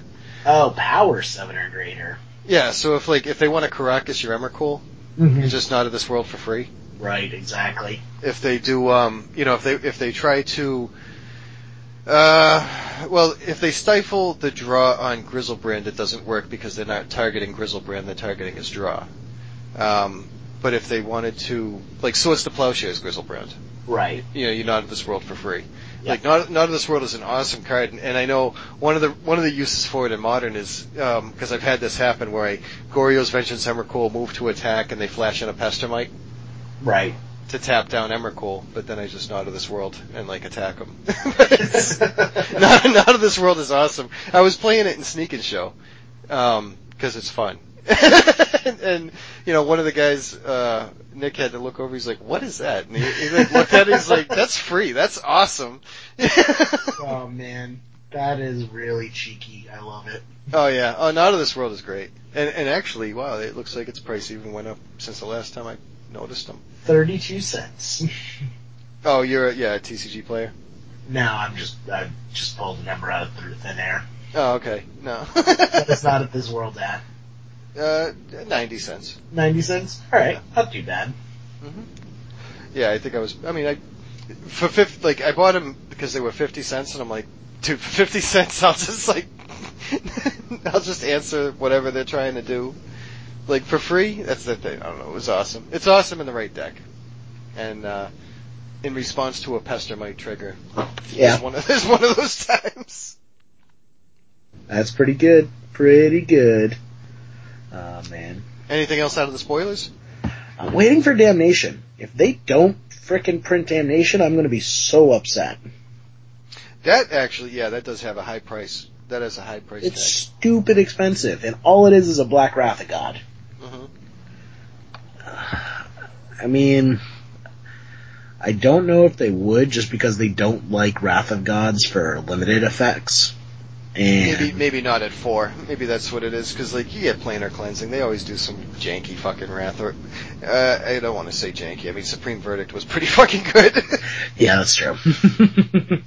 I mean, we have that stupid dragon one, Crux of Fate, that costs five. I don't we? Well, we don't. Yeah, I don't know. We don't have that in Legacy. We we have that in Esper I mean, Dragons. Is that we it? do if you wanted to. How's Esper Dragons going? uh, it's going great. That deck's awesome. So, and like- you're doing. You're just doing that on Moto, right? Yeah, just on Moto because I don't. Well, the reason why I, I did it is because 99% of the deck I already had just through drafting. Because I draft a lot more on Moto than I do in real life. Mm-hmm. Um, which is another reason why I'm super pumped for Modern Masters is to just draft the hell out of it online. Hmm. I'm really tempted. Um, down in uh, Lincoln, Rhode Island, uh, Dave's uh, shop, Mhm. which I'm blanking on the name of. I will look it Die up. Hard Games. Die Hard Games. Thank you, thank you. Um, he's doing an all-day Modern Masters draft event with just like fire upon release. Really? Yeah, but it's on Friday, and I'm like, oh, I'll just call in sick and go to that. but the thing is, the next Monday is Memorial Day, so it just looks super sketchy if I call it Friday before Memorial Day Monday. It looks like I'm trying to take a four day weekend, and all I want to do is draft Modern Masters. Damn it! Hmm. I mean, the fact that he's getting also that much product that he can support all day drafting fire on demand, like no pre-registration or, you know, one, one draft per person type deal, just makes me also think that there's a lot more Modern Masters 2 than Modern Masters 1. Hmm. So, the other thing, speaking of Die Hard games, they're doing that, uh, they're gonna do, is it, is it the last bunch of duels that they're doing out of their series? Did they say that? He's doing another, he- well, he's doing a, he's, Yeah, I know. Bunch of Duels is really popular for him. I don't know why it would be his last one. It's, yeah, it seems like it was the last one they were gonna do with the series. And, uh, which actually, made me sad. Yeah, it really, it Dave really runs did. Dave runs a great tournament down there. Yeah, I only I only went to one of his uh, bunch of duels, and I don't know. I had a good time. I had a good time. I I, mean, know you. in any tournament that gives out 40 dual lands is a good tournament by my book. yeah, but like, okay, all right. Yeah, I guess I could go with that. I mean, Do we have a, Yes. Do we have a date on that yet? uh, yeah. Let me look that up because I got to try to find it now. I'm trying to remember where he posted. If it was in uh, like New England Eternal or I think we uh, Boston Legacy League on Facebook, which actually speaking of that, anyone who lives in the New England area, if you're not a member of uh, Boston Legacy League on Facebook, get on that because people are posting up legacy tournaments there all the time. Yeah, and you were right. He did post it on uh, Boston Area Legacy League. So any any, so yeah, um, six twenty seven is our last bunch of duels. We plan on ending the series with a bang and hope you'll join us. Wow, why? Yeah, I don't know. I don't know. I mean, we were down there. It was like ninety six people or something. Yeah, he gets like close to 100 people every time. Yeah. Um, and, and it looks like people have been asking him. I don't, but he just hasn't responded. No, he has. Uh, that, that's literally every dual land we own in the prize pool, save for a revised plateau that will be fr- be a free side event. We've rationed them out over the years and planned on future ones based on buying them back, but they are very hard to get these days due to increased pr- price and rarity. These circumstances all meant the series would eventually come to an end, but we ran them for much longer than I had planned, and I'm happy to end it on this. Wow. So it's just out of supply. Wow, It's that's just a- huge. Yeah. I, I, man, I didn't realize the dual land, uh, you know, predicament was that dire. Um. Well, It, it could just Really? be that people in the area are deciding to hold on to them rather than sell them. Because it's not like you go to events and there's a shortage of being able to buy dual lands. Vendors have stacks and stacks and stacks of them. depending on the vendor, sure. Yeah, so maybe it's just, um, he's not willing to, to kind of buy them at the increased prices, and I don't blame him. You know, tying Well, up your cap, that much capital for that long, like you're not going to find a person that'll sell you 40 dual lands right away.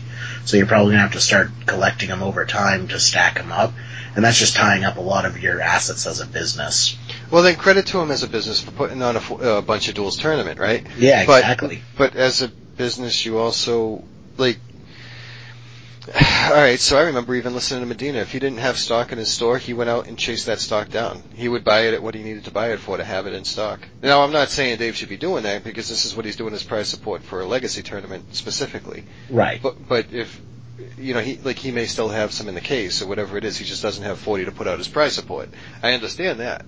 You know, um, but as as a business, if you if you're motivated to supply to keep stock, then you have to purchase the stock in order to keep it there, right? Right. Right. So even if you buy it at a higher price point, you just sell it at a higher price point. Mm-hmm. You know, you mark up your margin. It's it's just necessary. Supply, supply and demand at its simplest form. Yeah. So anyway, so yeah, so this is the last bunch of duels. So Definitely Uh, gonna have to go to that then. yeah, hopefully see Celso there this time. Yeah, exactly. You didn't make it there last time. I know you made it there last time. Didn't you drop early too? Um, What were you even playing last time? Uh, some janky, terrible deck probably. Um, I forget. It was a while ago. The last bunch of duels was, I don't know, six Probably almost a year ago. Yeah, Okay, was it six months ago? I know six months, I think. it was. It must have been after GP New Jersey because I had gone to like all the Grand Prix trials in the area, and everybody got so used to seeing me play tin fins because I was just Yeah. dusting people with it. And then like I went down to the bunch of duels and I decided to play Blue Red Delver. So like every time I'd sit across from somebody, they were expecting tin fins. Yeah, but I remember that one. I, I dropped early because there was a free eight man tournament for a tropical island. Uh, because that's Oh, what it does. yeah. Is like the first eight people to drop uh, can enter a eight man single elimination for another dual land for free. And I like lost my oh, know what it was is I think I was playing Bug Delver and my first two rounds were burn. So I lost Okay. to burn back to back. I'm like, well, I'm gonna jump in this eight man real quick, and I ended up losing to uh, Ross Merriam in the finals. Does Bug Delver just lose to Burn? Um, it's a 50-50 matchup. They Is won. it? If they win the die roll, it's pretty hard, and they won the die roll both times. Hmm. But got to the finals for a tropical island in the eight man, and uh, Ross Merriam of SCG fame, uh, he took me down running a sneak and show. I didn't even realize he was there. Of course, I don't really. There's only there's few people I actually can acknowledge from SCG, like as far as who they are. Like I've, I've and of course they're not going to know who I am, and that doesn't matter, right? But the um, like I, I know who Reed Duke is. I've, I've seen him. I've met him. Actually, man, I told you about that. He was going to help me sleeve my deck.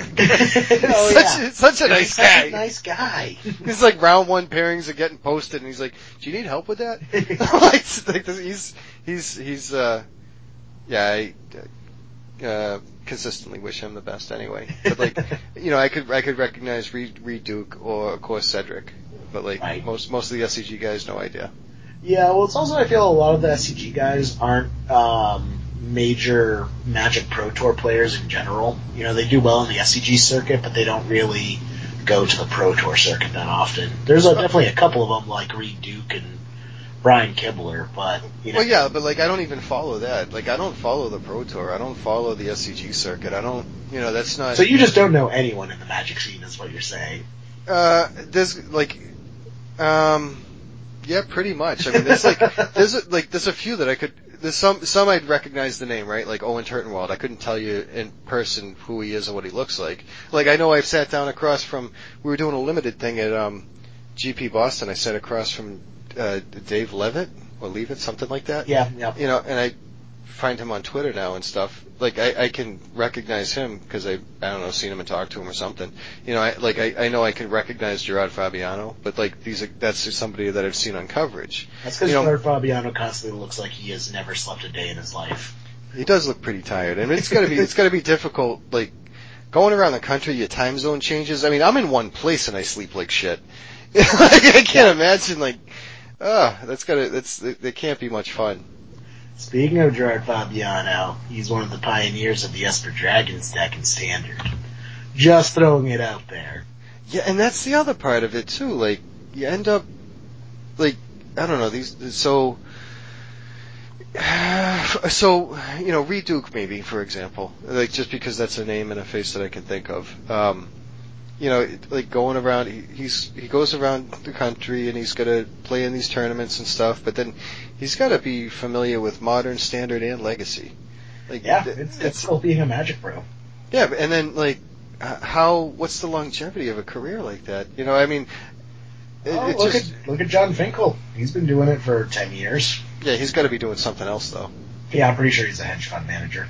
Yeah, so so magic so is not can his afford to do that because he makes bank. Well, a lot of you know, and a lot of the older guys have an actual career, but like it comes around and, and they just they'll go and do well and smoke it or something. They're fucking good. You know, it's just I don't know. I don't know. You know, to, to each his own. I'm just. Uh, I'm just trying to play some legacy. I'm just trying to play some legacy. That's it. That's it. Which is unfortunate because then, like, you know, they get used to all these uh, standard, you know, regular prominent decks, and round one they end up faced against somebody who's just doing some janky pile of tin. Yeah.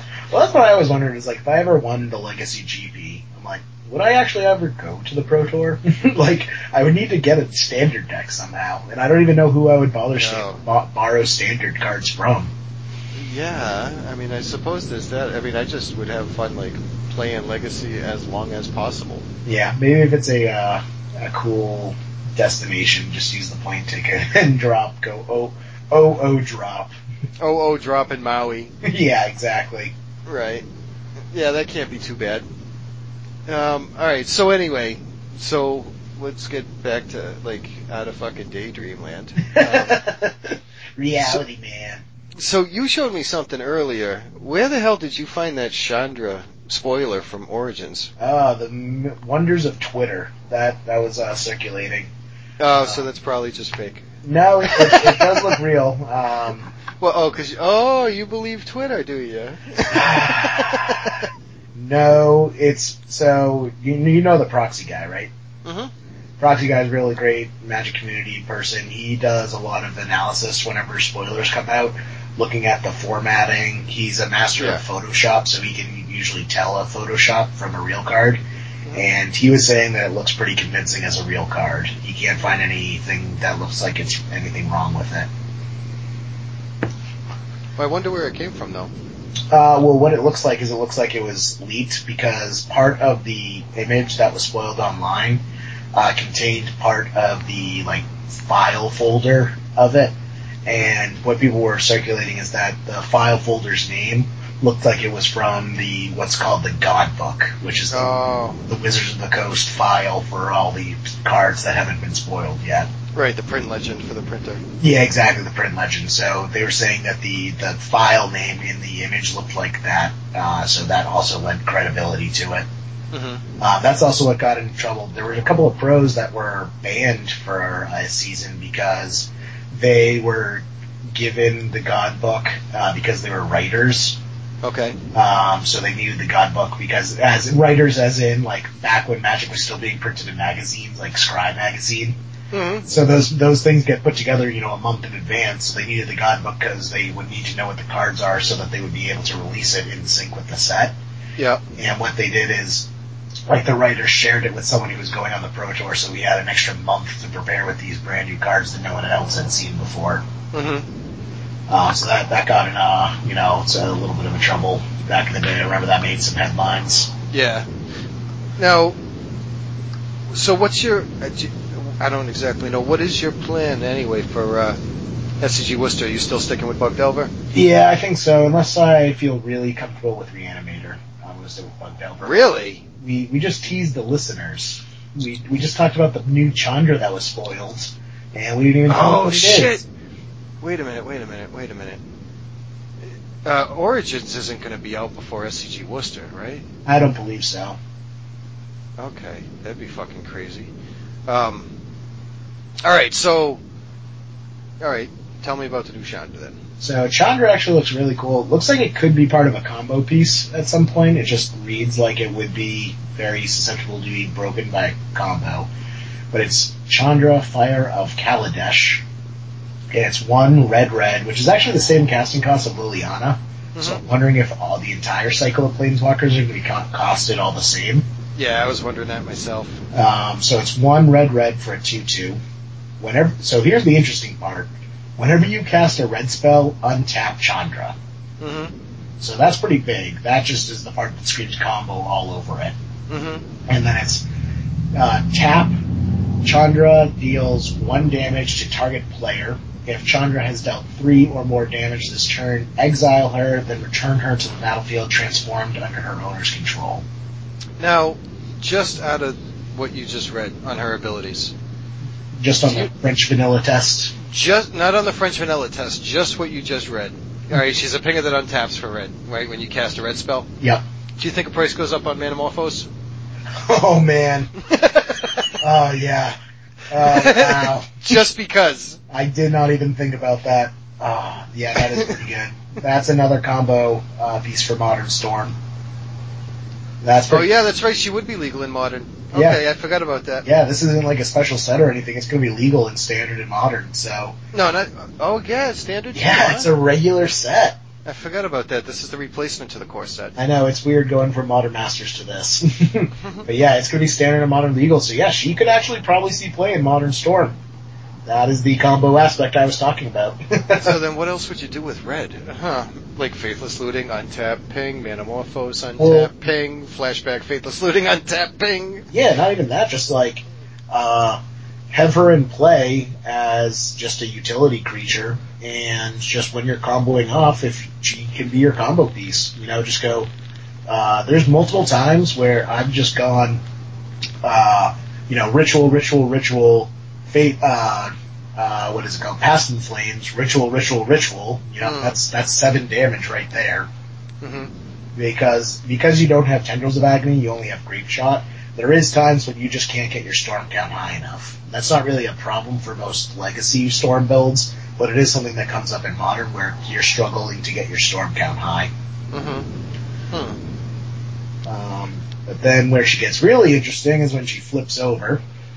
She becomes Chandra Roaring Flame. Uh, she has four loyalty. Uh, plus one, she deals two damage to target player. Minus two, two damage to target creature. And minus seven, six damage to each opponent. Each player dealt damage this way gains an emblem. At the beginning of your upkeep, this emblem deals three damage to you. That sounds like a pain in the ass. Yeah. Like it, it's like a leech that you just can't answer. That- Exactly. the, It's, the it's the first planeswalker to give an emblem to someone other than yourself. the- okay, yeah, that's a good point too, huh? And you're right, there is not a single thing that's been printed yet, and probably won't be for some time, that can deal with an emblem. Emblems are the one thing in Magic you can't get rid of. It's like herpes. nice. Yeah. So, to sum up, uh, emblems are like herpes and MTGO is like fucking Crocodile. crocodile. but Magic is a great game for kids. yeah. Oh man. Um. So wh- what else? she, she's pretty sweet. I like her. I think I like her better than the Liliana. Hmm. Um. I'm, yeah, I'm, I'm undecided. I'm I'm, just- undecided about either one of them. I'm waiting for the Jace. I'm just really waiting for that Jace. Out of curiosity, what is what is as a creature? What is Chandra's creature type? Is she a human cleric Ah, good question. or a human wizard? I'm just curious if there's actually going to be like, I mean, not so much. I don't know, maybe even in standard, but a cleric tribal deck. I'm I'm curious if like this actually, if stuff like this makes Cavern of Souls go higher because clerics matter. Now, Liliana was a cleric. Chandra is a human shaman. Okay, she's a, a shaman. Yep. All right. Oh my god. You know what Cavern of Souls is at? What? Out of stock at 29. Wow. Glad I got mine at 10. Once again, buy low, people. Yeah, I know. And I, it, looking at Cavern of Souls makes me really wonder about Nykthos.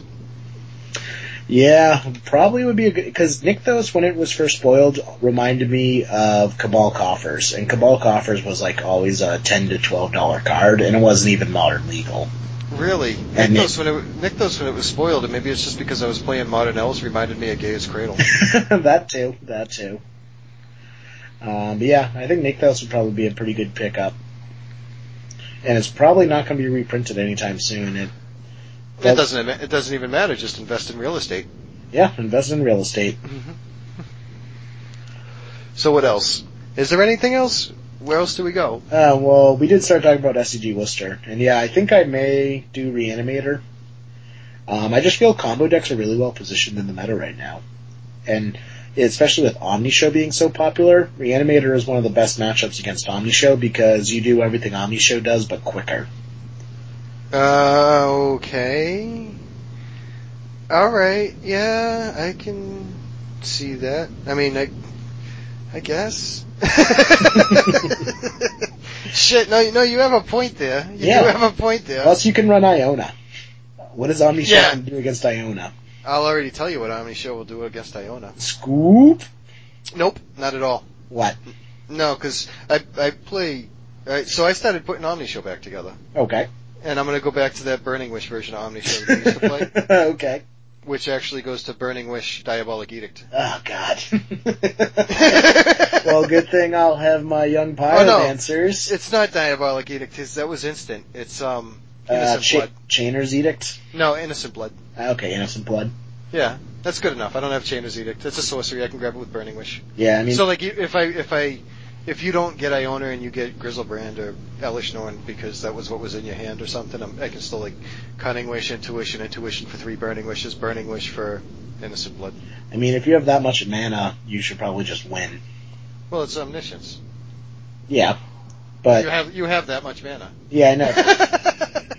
how are, how are you going to get that with uh, Iona naming blue?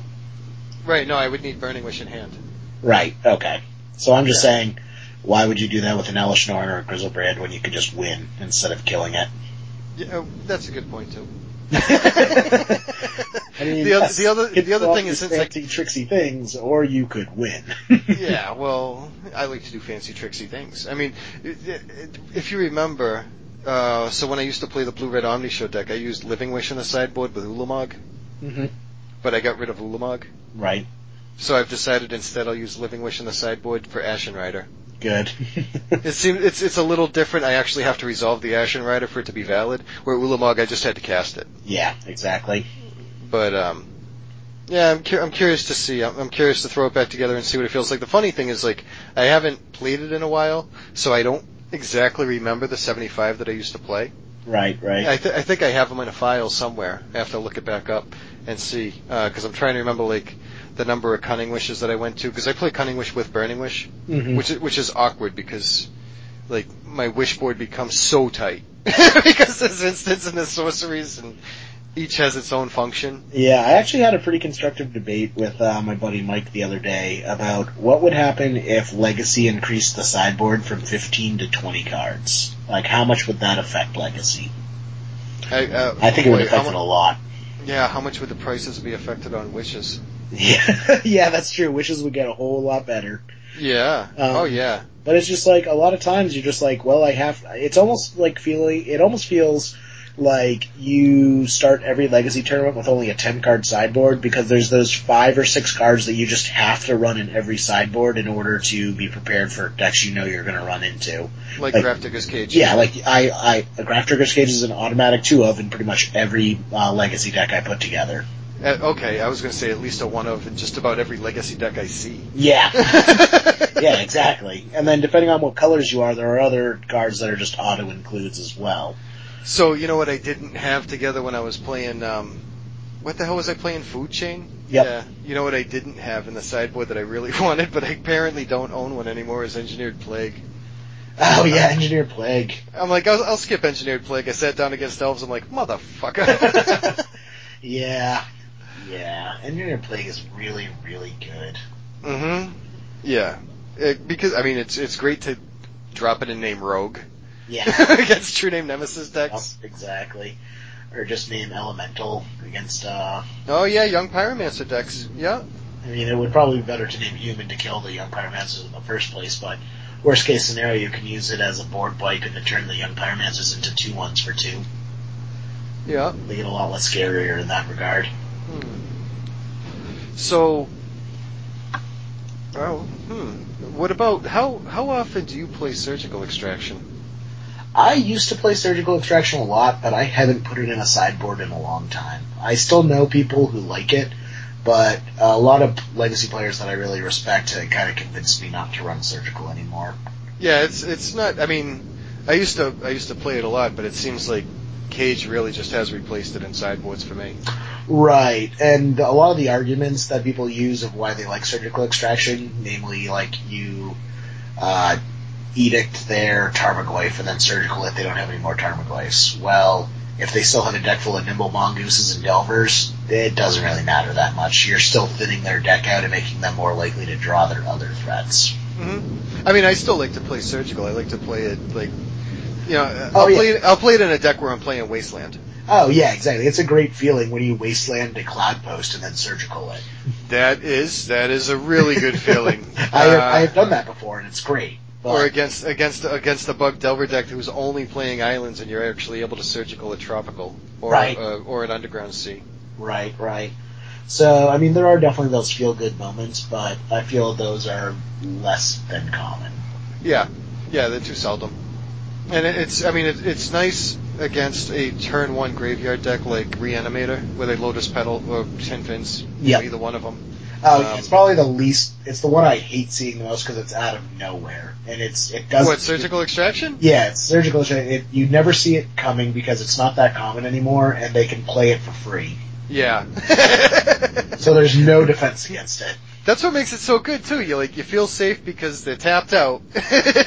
Yep. So I'm just go for the combo now, and they play surgical. Yeah. I mean, the one that actually caught me this weekend too. I was really surprised. The guy had two copies of Extirpate that he sided in. oh wow. Yeah, that was really surprising. Um, and again, you know, the one in Florida that really had me surprised was I I very rarely see a ley line of the void, Yeah, that's true. and that was that was. Uh, and you know, the the thing with the food chain deck too that was funny was like, it playing it. I realized like, yeah, people acknowledge rest in peace is actually really bad against the deck too. Like they don't want to bring in rest in peace, so the dig through time is actually pretty safe to play. Right. It, it was. Uh, You could probably also throw some Tarmogoyfs in there as an alternate win condition. Uh, that I wouldn't bother with because with the with the dig through times and the Deathrite Shamans, I'm shrinking down my graveyard anyway. I wouldn't want to play tar like I play Tarmogoyf. I like playing Tarmogoyf with black where I'm using him to Turak and Thoughtseize. You know. oh yeah, you're not really filling your opponent's graveyard like Bug is, so No, I, I like if anything, I think I probably should have played four dig through times instead of two. yeah, But I, I still think Omni Show is the best dig through time deck. yeah, I would agree with that. Yeah. So I'm I'm I'm gonna I'm gonna put it together, play it out a little bit, see what I think, and see how I want to tune it. And probably end up bringing that to SCG. Yeah, I mean, I, I could last minute audible over to Tin Fins just for the hell of it. yeah. If I, if I can't figure out a build of Omni Show that I want to play, but yeah. I, What what I- week is SCG? Is it the? Do you know I what? think it's in three weeks. It's like the 23rd and 4th, the 4th and 5th. So I probably am not going to get my Griselbrands back for this week's Legacy, but I probably will for next week, so I can get it tested with Reanimator. And Why, you need to borrow Griselbrands? Yeah, I kind of sold my Griselbrands. If you need to, yeah, if you want to borrow Griselbrands, I can fucking loan them to you. Oh, okay, yeah, that works out. Maybe I'll run this uh, Grixis Reanimator deck this week then. Yeah, I'll just, uh, and see if, yeah, see if you end up getting hold of Ian too. Bring him down. I gotta, Yeah. I'm gonna, I gotta see if I can make these proxies up for him. I probably won't have, I mean, I doubt I'll have them done by this Sunday, but I want to get them done by SCG Worcester anyway. I want to be able to give them to him SCG Worcester. Yeah. You do make some pretty sweet proxies. Well, that's the thing. He showed me some of the proxies that, like, I guess one of his buddies made him some proxies, and I kind of looked at them, and they weren't, they weren't terrible. You know, they were, they were, they were good. Yeah. And um, but I know that I can make him some fucking sweet foil proxies. yeah, next time I'm, I'm putting together another commander deck. I might be hitting you up again. Well, let me know. I just I wanted to make him these proxies to thank him for his help and help me get Tin Fins back together. Yeah. You, you can Uh. make it because you just like my face. What's that? you just like my face. what do you mean? I just like your face. What the hell are you talking about? I'm just talking jive. Never mind. yeah, I, I guess I don't hear the term jive ass turkey enough anymore. wow, really? Every you a jive ass turkey. All right, so this just got corny. Uh. Airplane is a classic. Yeah, yeah, it is actually. I haven't I haven't seen it in a while, dude. I've been watching. uh So I started watching this. Netflix has some pretty cool series on it now, and I was watching. So I was watching Daredevil, right? No, I need to start that. Yeah, I hear good things. Yeah, I get into the third episode with my son, and I'm watching it. And about 15 minutes in, I like get up and I start doing the dishes, and I shut it off. I'm like, all right, buddy, come over here with me. I'm like, I don't think I actually want you watching that because when I stopped it, I realized it's rated mature audiences. Mm-hmm. And the first couple episodes weren't so bad. The third episode started with a guy smashing another guy. Oh, spoiler alert! Uh, I'm about to watch it now. but so somebody hit somebody in the face with a bowling ball repeatedly. And I'm Oh, like, good. yeah, I don't think I want to send my 12 year old home with that stuff, you know. And like then I I talked to hey, his turn mother, that off and play GTA instead. Uh, or come do I don't know math puzzles with me or something. But like, well, it's cool. We, we've been watching the Wonder Years, and I know you're probably too young to remember Oh, that. oh no. Oh, me and the Wonder Years, we go way back. Yeah. okay. So, uh, so anyway, then I, I ended up, you know, I'm talking to his mother. I'm like, I just want to let you know that he was watching it, and I kind of stopped him from watching it. So if he's trying to watch it at home, you might not want to let him get away with it. You know. Sometimes you got to be a parent, like when you have kids.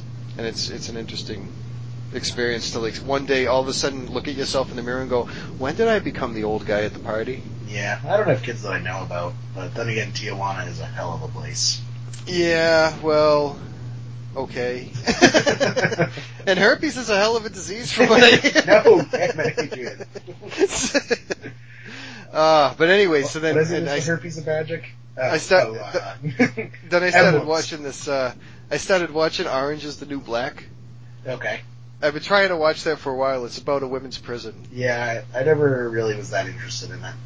No, I wasn't either. But then I started watching. I'm like, all right, this is kind of interesting, and uh, it's it's funny because now Lita's getting into it too. Because the storyline's actually really cool. Nice. I watched Wild Wild West with Will Smith. That's what I watched last night. It's still a good movie. I've never seen that. You know what's actually a really good Will Smith movie? All of them, No, except for not- After Earth. That one's terrible. Not not all of them. I mean, I, I like the one about the vampires there, whatever the hell that was. The, uh, I- I Am Legend. I Am Legend. But you know what else is really really good? Have you ever seen Seven Pounds? Oh no, but I hear good things about that movie too. Watch that. That movie is awesome. I'll have to see that. Yeah, that movie is awesome. And and uh, now this uh, has nothing to do with magic though. So aside from Siskel and Ebert, Mm-hmm. um, yeah, I don't think was there anything else. I don't even know if there was an event that went on. Was there? Uh, I don't know. That I don't think like did Legacy do anything. I mean, not Legacy SCG. I don't, I don't know. I'm trying to see when SCG Worcester is. I can't even tell. Oh, what do I? Organized play, right? Yeah. Yep. That's what I'm looking for. They got three links for open series and none of them mention it. So it's May 23rd and 24th. So it is not. It's not this weekend. It's not next weekend. It's the weekend after that. Hey, you know what's you know what's awesome about that? Oh no, it's not. I was gonna say it's the last Sunday of the month too. perfect. But it's not. Nope, it's not. Uh, But that's actually cool because I could do. Um, yeah. well, yeah, it's okay because I think the Sunday after is when uh, Modern Masters comes out. Maybe. What do you mean? On the 31st? Yeah, is that what, or at least that weekend? Yeah, but they're not going to do any sort of pre-release at TE. That's just going to end up being modern anyway. They did last year. Oh, did they? Yeah, for or not last year, last Modern Masters. Um, turns out there was an SCG this weekend though, but it looks pretty boring because guess what? First and second place were. Uh, Miracles? Yep. Oh my god, was it a Miracles mirror Miracles for first Mirror place? Oh, first place. Oh my god, that's rancid. Yeah. Third and fifth were both sto- uh, Storm. So let's go back to Thomas's comment then. Do you think they should ban something out of Miracles? Maybe. Wow, there were three Storm decks in the top eight. Third, fifth, and eighth were all Storm. Which is also interesting. Fourth and seventh. Abzan Deathblade. Abzan Deathblade. Huh. Oh, okay, yeah, I think that's like what, uh, I think that's what Ian was playing this weekend. Yeah, I, I, a lot of people were talking about it. Um, seems pretty cool. I'm just kind of comparing the list, seeing if there's any major differences here. Um, ooh, that is sweet. So, two Tidehollow Sculler, one of my personal favorites that does not see enough play. Mhm. It's a white-black 2-2 artifact creature. When it comes into play, exile a card from your opponent's hand, and then it's basically an O-ring for your opponent's hand. That's, okay, that's how you view it? Yeah, I, I view it as a compliment to Baleful Strix. Like if you were play, like, a, a, Oh yeah, I think it's the same amount of card advantage. same, same casting cost, uh, if you're playing a deck that's like triggering, or, you know, where artifacts are valid anyway, Mm-hmm. I don't see why not, but yeah. Well, it's running four Lilianas. That's pretty pretty intense. Mm. Um, the other, It really wants card advantage. Yeah, the the one that came in fourth is a little more on the mana de- denial. It's running three Thalia, a Spirit of the Labyrinth. Um, all, but they're also running the Tidehollow Scullers, which are really cool. Um, it, it's basically a black-white deck. Uh, looks like Dead Guy Ale, and then they just splash green for Deathrite Shaman and Abrupt Decay. Which is cool because I do like the Dead Guy Ales are making a comeback. Damn it. What? I'm sorry. I'm like, I'm, I started muttering around a little bit, so I went to the 14th place deck. Oh god. Let me go. Let's see what it is. it's Tin Fins, no. Show and tell? yeah, show and tell. And I started looking. Like, it, I was curious to see, to see if there were any burning wishes, and there's not. It's just straight mono blue show and tell. Mo- Um, Blue show and tell? Oh, it's omniscience. I really wish they would call it omniscience and not freaking show and tell, because show and tell could be, I know show and tell's a card, not a deck. yeah. Like, Right. omniscience is a deck. Show and Om- tell is not. Well, omniscience is a card. Omni show is a deck. Alright, you know what I mean though. Like, when you Well- say omniscience, there's only one deck omniscience goes into. Show and tell No, goes into a bunch of different decks. no. Have, What other decks do Omni Show go into? have you seen the sneak and show deck that sides them in? Uh, alright, that's a one of circumstance. If you say Omni Show, you, most people will be able to put together 90% of the cards. If you say Show and Tell, that could be Tin Fins, that could be Reanimator, that could be Sneak and Show, that could be What- Omniscience. What about Eureka? Uh, Eureka is not in mono, mono blue Omni show. If you call, What about Hypergenesis? yeah, if you call it, well, no, Hypergenesis is a deck. The deck is called Hypergenesis. It also Well, Hypergenesis is a card, but yes, yeah. There are, But hy- I'm getting is Hypergenesis, are- Hypergenesis can play Omniscience. What I'm getting at is there are certain cards, when you say that card, it represents a deck. Show and Tell is not one of those cards. Right, okay. Yes, agreed. but anyway, and uh man, it seems like and in looking at this list, you know, this might be something I'd want to try, except I'm still a fan of like I would lose Gitaxian Probe because I want to play two copies of Personal Tutor. Yeah. Uh, I hate the frickin' reanimator players who run Hapless Researcher. Hapless Researcher is not a card, people. Do not run Hapless Researcher. So anyway, yeah, what what actually had me kind of upset was when I realized that that deck actually had two copies of Besiege You, Shelters All, Mm. and one of my copies was actually in Tin Fins. That's a card I haven't replaced yet. That's what I, I, I gotta go. I gotta go replace another Besiege You. That sucks. Well, I just gotta find one, and that's. I mean, it's not as hard as like trying to find some of the other stuff. Wait, this is really weird. How? What? So look at the Reanimator deck that came in 12. Yep. Tell me what's weird about their list. Iona's Judgment. Yeah. What the hell? Iona's Judgment. Exile target creature or enchantment for four colorless and a white. How is Reanimator ever casting this card? Why What is is this what is the deck? what is the creature he's worried about? I guess Deathrite Shaman, but they're I, hard. I, I was ge- I- I was guessing like, what the hell's the fucking two one Flash Priest? Oh, you know what I Containment Priest? know what I bet it is? Well, it's a sorcery. Right. Know what I bet it is? What? It's it also exiles an enchantment. He's using it for counterbalance. Instead of abrupt decay, for whatever reason, he's using Iona's judgment. Because he doesn't have access to green. Yeah. But, I mean, he does. He's running Gemstone Caverns. This- That's going to be in your opening hand, though. yeah, this list doesn't make sense. I'm not. I'm. I'm not going to knock it. I mean, that's pretty interesting. Wait, he does. He's running two Bayou and a Tropical in a sideboard. But, oh. For abrupt decay. What is this Iona's judgment for?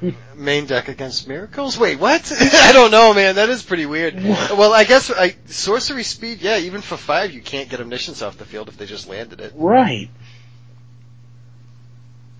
I don't know. I don't understand that. It seems like yeah. It seems like. Well, I- and where is, where is he getting white? Gemstone Caverns. Know what I almost Doesn't that have to be in your opening hand? Yeah. So Know what I'm really almost not wondering? getting white. I'm almost wondering if he like put the deck together last minute, like added it into the deck. no, no. You know what it is? You know, no, no. Look at what's weird about this deck, Jerry. What? It's a typo. They screwed up. It's supposed to say Iona. Uh. that makes so much more sense. Damn it, SCG. oh man, and everybody just bought out their Iona's judgments. Yeah, right? they, they know how to raise the price on a card. Uh, I should have known that because when I played at SCG, they screwed up my deck list too. They said I had a 13 card sideboard. Okay. Yep. Uh, Well, but so Iona's judgment is not a card. Nope. No, it is not. That is that makes so much more sense. It's supposed to be Iona. I'm actually wondering if that's supposed to say Gemstone Mine. Because Gemstone Cavern doesn't make sense. Oh yeah, you're right. That definitely should be Gemstone Mine, not Gemstone Cavern. I didn't even put that the two and two together on that one. So apparently somebody must have played Reanimator with very poor handwriting. Yeah, poor handwriting or someone at SCG was drunk. they're, like, uh, they're like, fuck that, it's one in the morning, we just had a Miracles Mirror, I am out of here. Yeah, exactly, exactly. Wow. Alright, anyway. So, not terribly any, yeah, when Miracles is first and second, really nothing exciting happened. hmm All day. Yep. Lots of other Storm, which also reinforces the idea that combo's really good right now. Man, don't tell me that shit. I'll be fucking sleeving up tin fins for a situation. Uh, dude, I'm considering bringing back Reanimator. I'd be faster. I just, I, I can't fucking let myself do it. Yeah. I, I want to play two days. I mean, I could, I could just, yeah, I don't know, man. Yeah, that's my goal. Make day two. I just want to play as much Legacy as possible, Yep. with, where, without involving Moto. Just try that crocodile. yeah, but planning on some breakfast though. Yeah, definitely, definitely.